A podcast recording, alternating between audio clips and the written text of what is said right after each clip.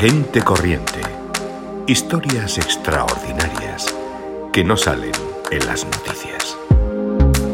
La protagonista de esta historia es una amante del deporte y la naturaleza que ha llegado muy alto. Es una historia muy corriente, tampoco tiene nada de original. Ana nos cuenta su historia desde Nepal, donde acaba de vivir una auténtica aventura. La verdad es que no es nada que tuviese pensado hacer de exprofeso como mucha gente que es el sueño de su vida o le encanta o por narices quiere hacer el campamento base del Everest como algo que tiene fijado como objetivo en su vida, pues no, no fue mi caso, la verdad. Sí que es verdad que Nepal es un sitio al que yo quería venir, como tantos sitios de Asia y de África, que son los dos continentes que a mí más me gustan y por eso casi siempre viajo a Asia y África y concretamente Nepal era un sitio al que no había viajado todavía, pero no hacer concretamente el Everest.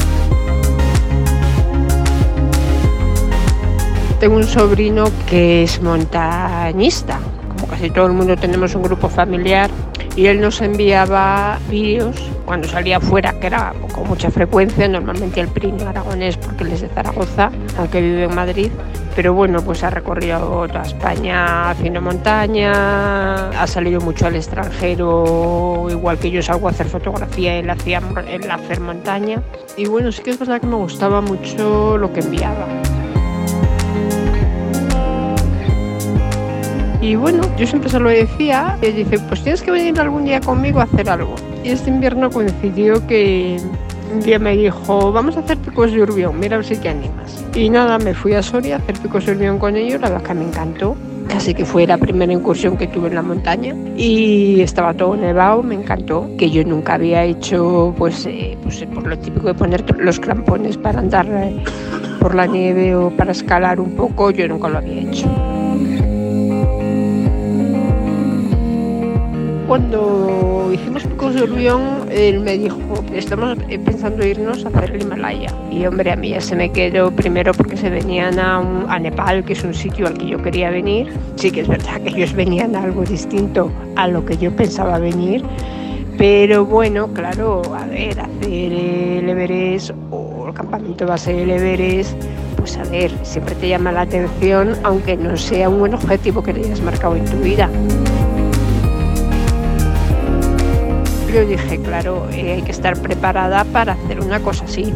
Me dijo, yo creo que tú estás suficientemente preparada, tampoco te creas que es algo tan exageradamente duro, simplemente hay que aclimatarse y ser capaz de aguantar el mal de altura, más que aguantar el mal de altura, que el mal de altura no te dice, pero tú siempre has hecho mucho deporte, yo te he visto, físicamente tú aguantas.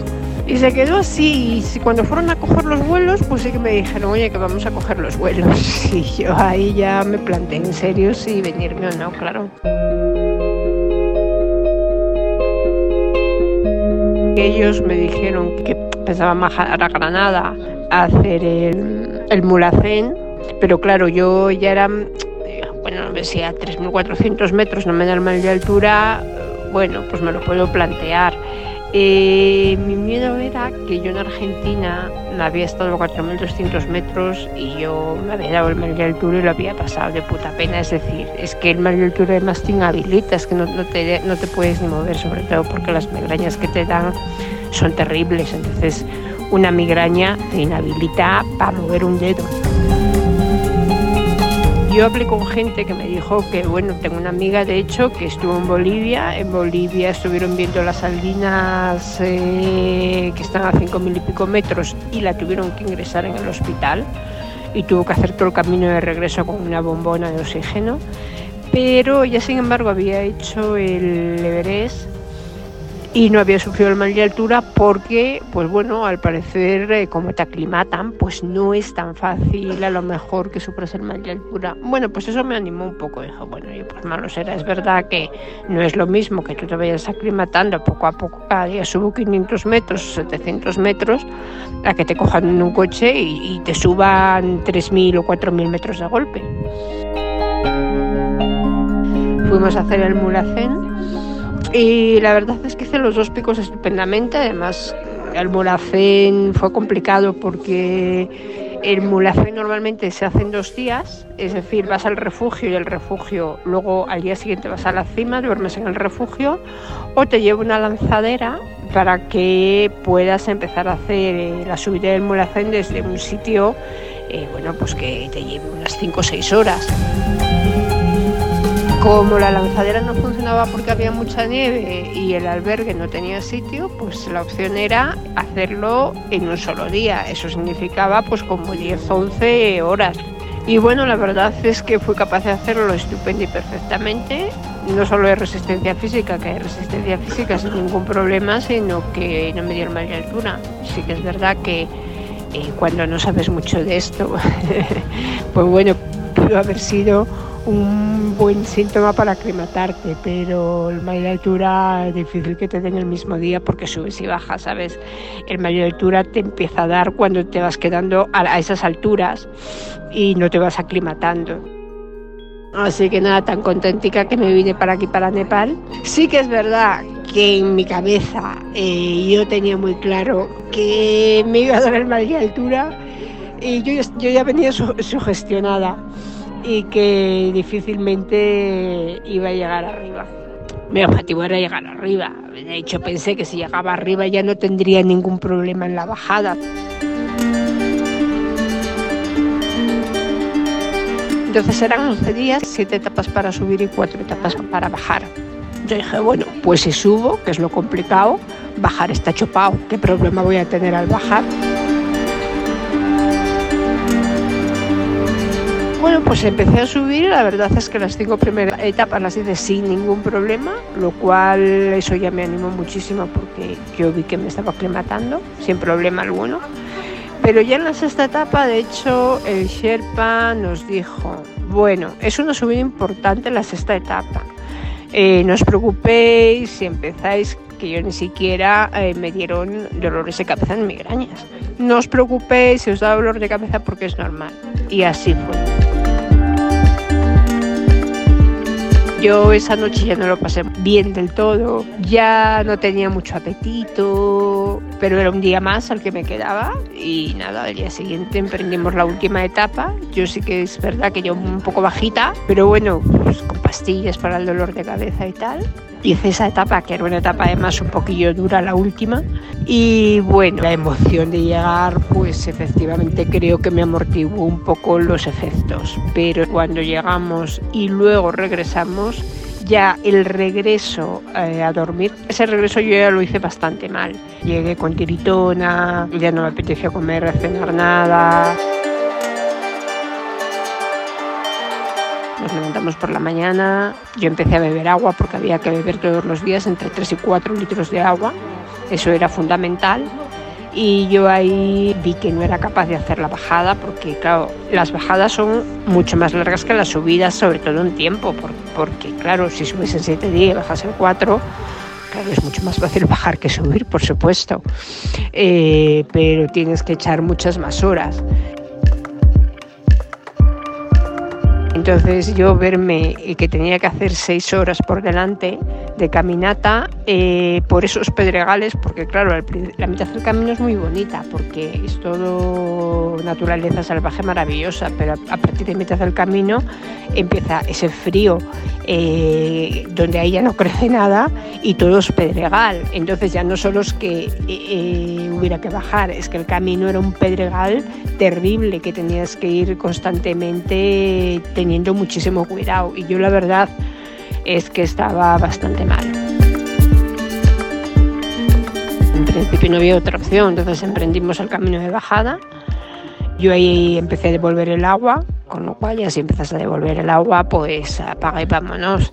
No comí nada y ya cuando llegamos al hotel, que llegué en muy malas condiciones, pues nada, simplemente me llamaron un helicóptero que me trajera a Lukla, que es de donde parte al trekking a esperar a que llegaran mis sobrinos. Bueno, fui al hospital, simplemente pues me, dieron para el dolor de cabeza, que yo ya tenía el dolor de cabeza porque había traído un buen equipo para la tos, porque sí que es verdad que tenía esa típica tos que tiene el, el montañero o el montañista, que estás todo el rato tosiendo para no devolver, bueno, en fin, lo típico.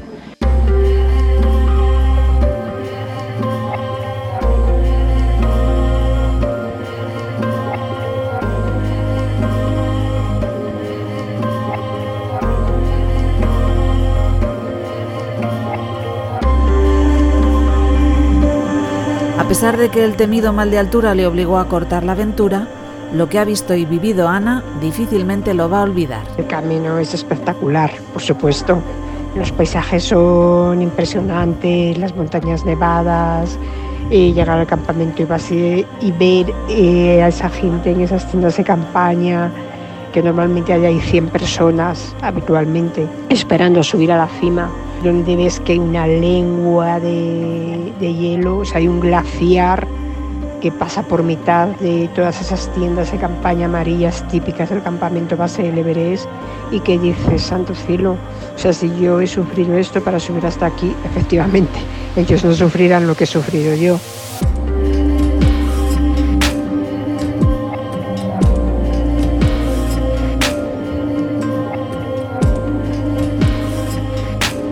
Que esa gente empieza la aventura a partir de ahí, del campamento base. O sea, es que se pasan ahí dos meses esperando a ver si suben a la cima. Imagínate en qué condiciones. Si yo me quejo de que he podido tener un albergue donde cobijarme, esa gente está en tiendas de campaña. En el campamento base o en el campamento 1 o en el campamento 2 o en el campamento 3, que según va subiendo, cada vez las condiciones son peores.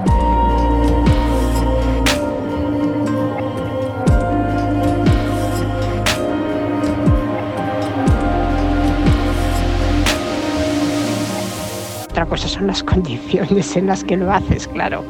Pues duermes en sitios, en fin, una especie de albergues, tienes un catre, unos baños comunitarios, que imagínate, lo de decir baño es por decir algo, donde no tienes duchas, eh, si quieres una ducha caliente y no en todos los sitios la hay, tienes que pagar por ella, es que ni te duchas, vas con toallitas húmedas y ya está, porque claro, te tienes que duchar a unas temperaturas de menos, claro, no hay calefacción y hay nada estás a menos 15 grados bajo cero.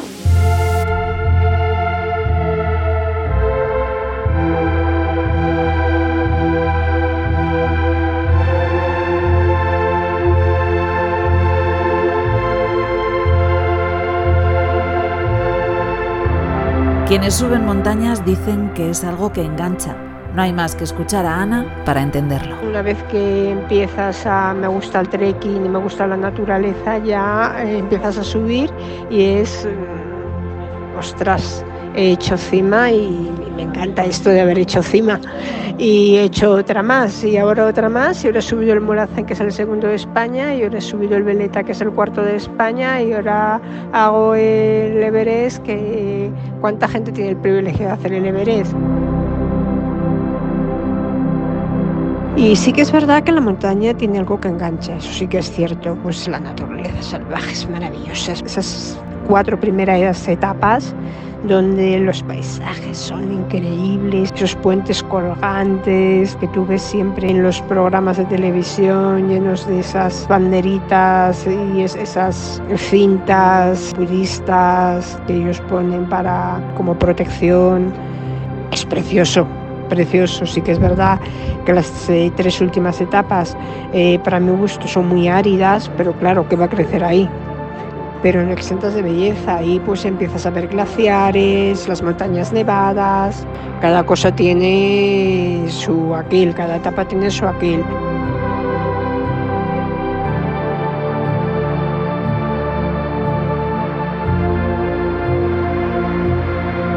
Pero sí que es verdad que bueno, que aunque conseguí llegar, que era mi meta, y cuando empecé ni de coña pensé que fuera a llegar, porque de verdad que pensé que me daría el mal de altura, bueno, no, no he conseguido hacer la bajada completa. Me han faltado esos tres días de hacer la bajada, que bueno, pues sobre todo porque te mueres de aburrimiento luego aquí en el hotel, ¿sabes?